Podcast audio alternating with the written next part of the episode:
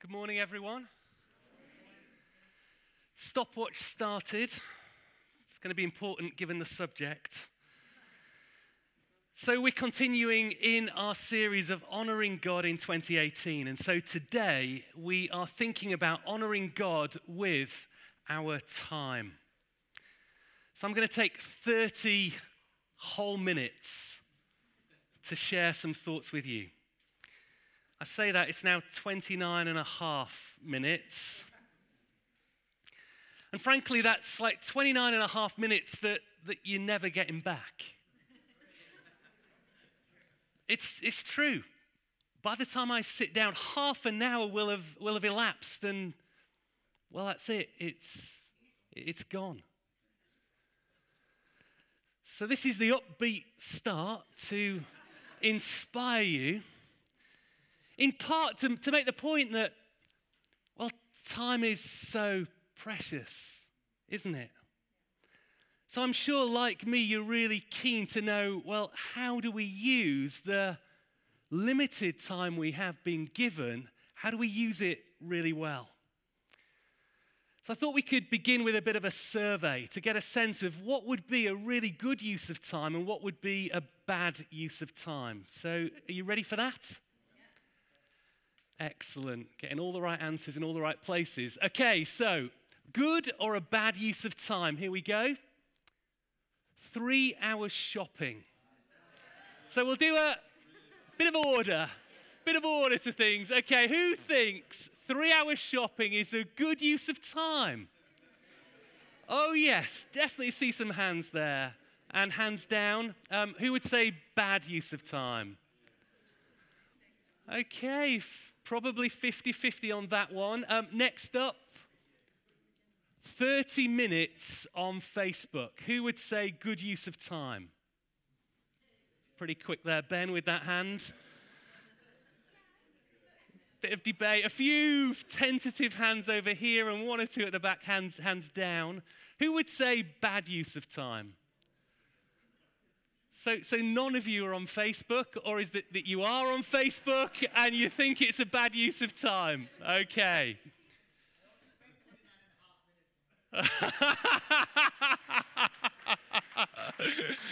I like that you stood up to say that, Tarzan. That's, that's, that's great. Okay, a bit of activity now. At 30 minutes swimming, who would say that's a good use of time? Oh, we, we like our exercise, or at least we like the thought of exercise. Um, hands down. Who would say bad use of time? One or two people really don't like to swim. Okay, next up four hours watching two football matches consecutively. And two hands from Wayne and two hands at the back.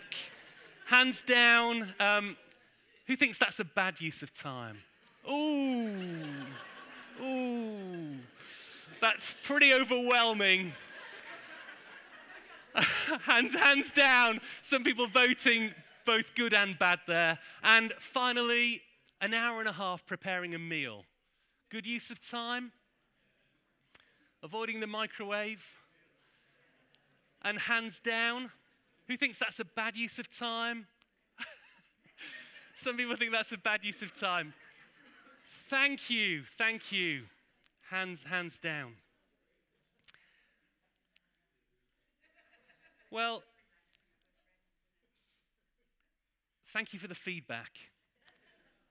Because those are all things that I've done in the last two months. Uh, the three hours shopping, that was Boxing Day. We actually spent an hour trying to take things back that we'd got for Christmas that didn't fit. And it was actually two hours of then looking for some bargains. Um, well, swimming, try and do that two or three times a, a week four hours watching football, I think if you'd known that that was Bradford City winning, that would have made a difference, I think. Yep. Yep. Followed by Newcastle United getting well beaten. So, would have been better in the other order. Um, well, we've got some divided opinion on how best to use time. So, the good news is this morning, what we're doing is we're looking at God's word. We're seeing what the Bible says about how we honor God with our time. And specifically, I'm going to bring five principles from the life of Jesus. My encouragement to you today is to be listening out for God's Spirit speaking.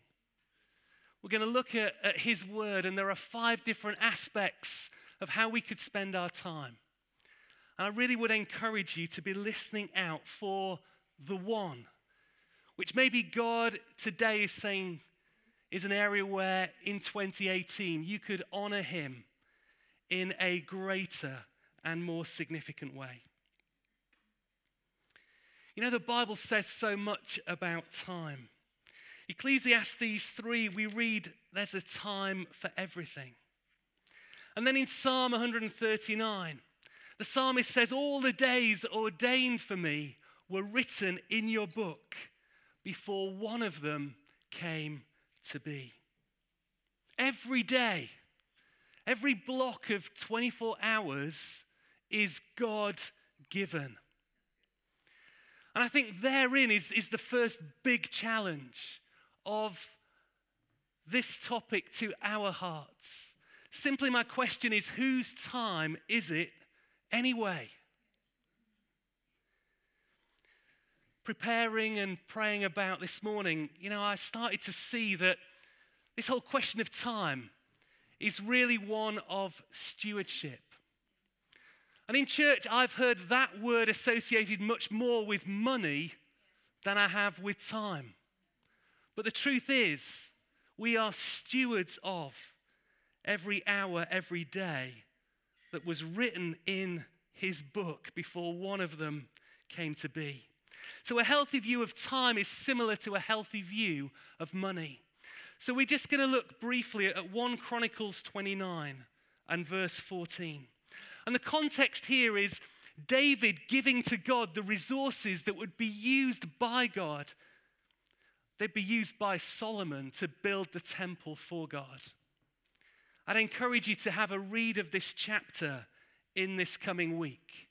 There's a whole kind of prayer of praise.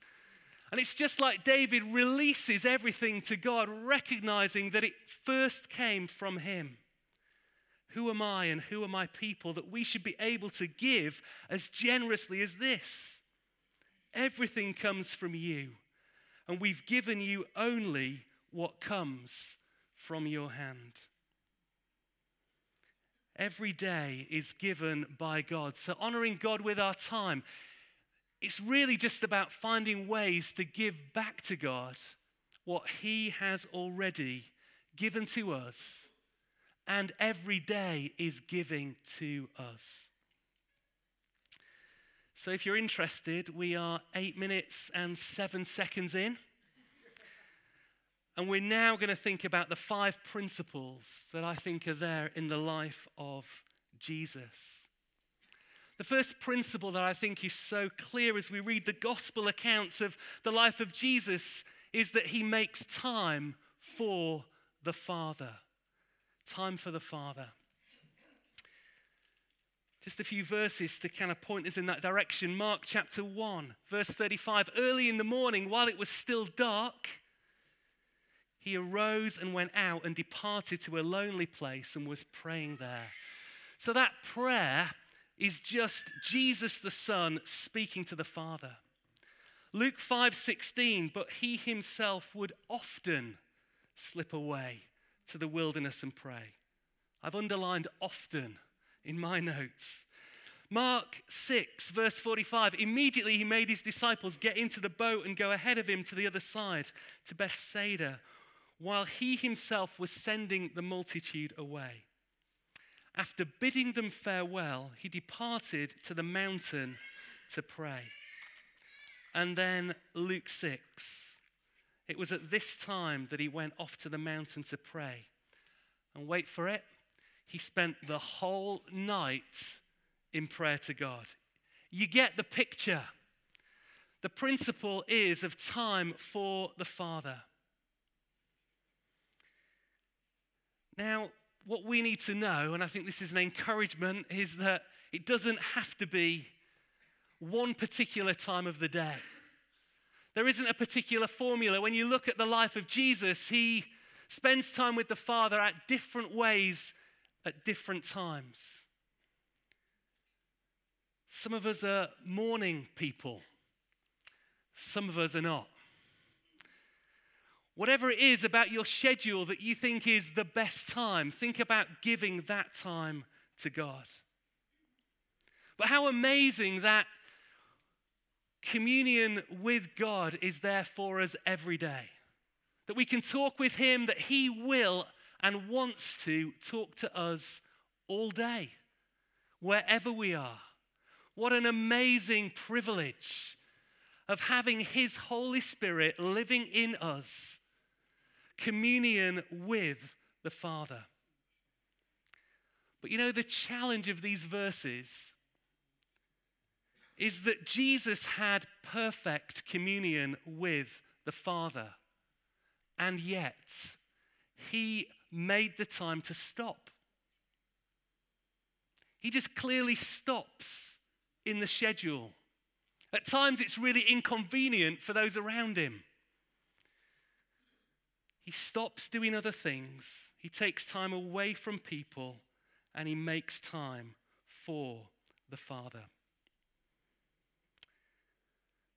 The second thing, the second principle we see in the life of Jesus is that he takes time and makes time for friends. Over the years, I've heard many leadership teachings around the ministry teams of Jesus. So you'd be familiar with the three, the 12, and perhaps the 70. So the three would be Peter, James, and John. The 12 disciples, and then in the gospel accounts, we, we hear of Jesus sending out 70. And you know what's really clear to see is that he built friendship into life and ministry with people. In the Gospel of John, John's writing and he describes himself as the disciple who Jesus loved. And you know, what I think we see as we look at the way Jesus did life and did ministry is we see a huge encouragement to each of us to invest in friendship as we serve God together. Whatever your ministry area in church, I would encourage you to deepen friendships with those that you are serving alongside. And the truth is, you know, volunteering to be part of a serving ministry in church, I think is the quickest and best way to feel part of church, but it's also the quickest way to really get to know other people. And we see that in the life of Jesus. We see that he had a real heart for those that he was serving alongside. But you know what I find really interesting and powerful is that that relationship group was, well, it went beyond just ministry team. Particularly, the example for us is of Mary, Martha, and Lazarus. So, those are names you've possibly heard. They were two sisters and a brother who lived in a town called Bethany. They were connected to the disciples, but they were not part of the 12. And so we read in the Gospels of how Jesus will visit their home. He will take time with them. And you know, it speaks to me of just Jesus' emotional self beyond ministry, beyond the thing that God has called him to do. Choosing friends that he can do life with and journey with. And what we read is that he developed a deep friendship with them. John 11, verse 3, the sisters sent word to Jesus Lord, the one you love is ill. The one you love is ill. And then in verse 36, you'll know that Lazarus dies, and then the Jews said, See how he loved him. As Jesus wept for the sense of loss fully man and fully God, fully friends. Friends doesn't really cover it. deep, deep intimacy. And so, the encouragement for us as we think about how we honor God with our time is that we make time for the Father, but that we also make time for friends. Thirdly, what we see in the life of Jesus is that he made time for working. In Matthew 6 and verse 3, we read, Isn't this the carpenter? Isn't this Mary's son and the brother of James, Joseph, Judas, and Simon? Jesus had a trade, the trade of his surrogate dad, Joseph. What's interesting is, as the eldest son, he would have been an apprentice to his dad. But what we can clearly conclude from the way that the gospel accounts are written is that Joseph, by this time, has died. It's thought that he passed away sometime before Jesus' public ministry. And it's interesting, therefore, that he's not listed here. The brothers are listed and Mary is listed. And so, well, we could draw all sorts of conclusions, but I think it's likely, therefore, that Jesus would have been heading up the family carpentry business. It's likely that all of those brothers would have been employed in the same trade. And so Jesus would have had that experience of work and potentially of leading a team within work.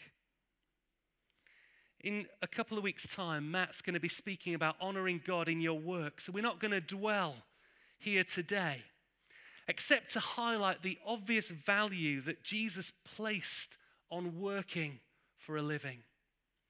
From being age 12, he would have become an apprentice. So the Son of God did a physical job for most likely 18 years, which is six times as long as his public ministry.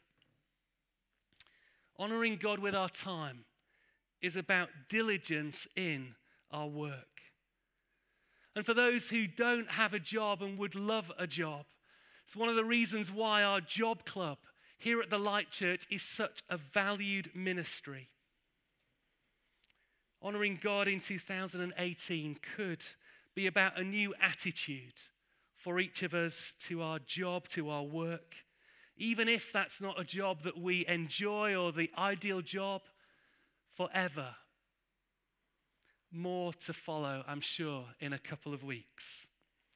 So, in the life of Jesus, we see time for the Father, time for friends, time for working. But you know, I'm so glad that we also see time for relaxing. Thank you for those amens. It's brilliant to see so much here in the life of Jesus about relaxing. Mark 4 tells us that Jesus was the one who was asleep in the back of the boat resting while others did the work, even in the storm. Now, there are some of us that don't have an issue with that principle at all. Then there are others of us that would really have an issue with that. Find it really hard to stop thinking that others might be working. I think for me, I would say I like purposeful relaxing. That, that, that's me. But I know for some of you, just putting those two words together, like purposeful, how can it be relaxing if it's purposeful? During our 18 years of, uh, of marriage, um, my wife Rachel has taught me so much in so many aspects of life, including what it looks like to really, really relax. She's, she's brilliant at it. really really good at it. So getting to know Ray, I kind of, I'd say quickly worked out, maybe not as quickly as I should have worked out, that Ray needs slow times and, and spaces. As I'm filling the diary, she'll be saying, Where are my spaces?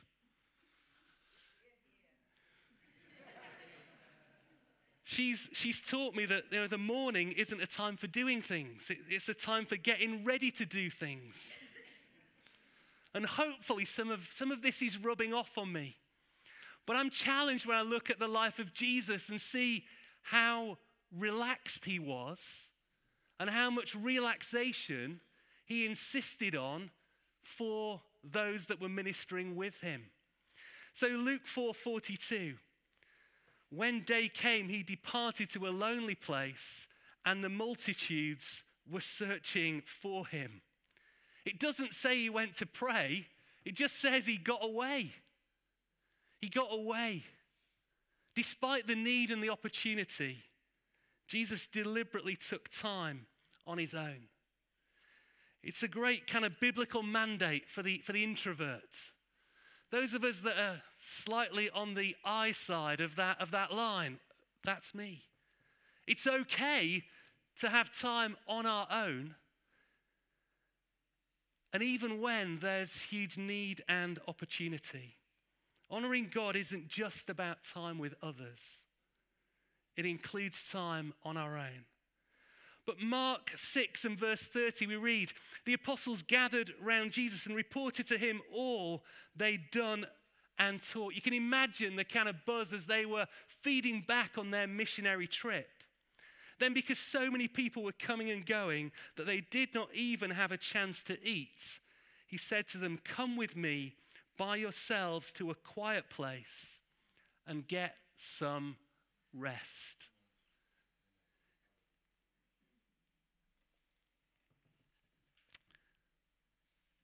I'd suggest to you there's um, perhaps a word for some of us there. Come with me by yourselves to a quiet place and get some rest. I'd encourage you this week that there's a great study here looking at, on the one hand, in the Bible, busyness and hurry compared to wherever there's a reference to rest and stillness. I'll give you a, a kind of quick starter. Ecclesiastes 4, verse 6 says, It's better to have only a little with peace of mind than to be busy all the time. Or Psalm 46, verse 10 Be still, be still and know that I am God. Or Exodus 20, You've six days in which to do your work, but the seventh day is the day of rest dedicated to me.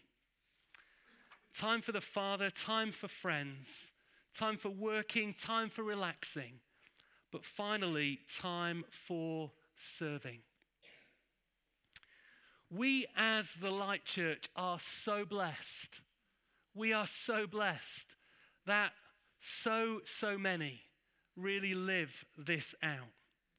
Already today, I haven't got time to list the many, many ministries that we are the recipient of, just as we sit here.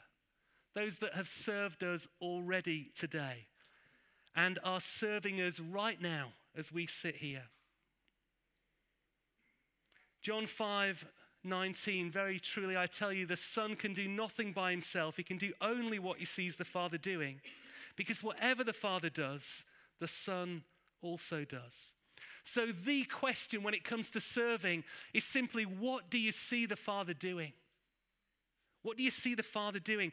Where do you see God at work in your life, in your school or your college, in your workplace, in our church, in the lives of others?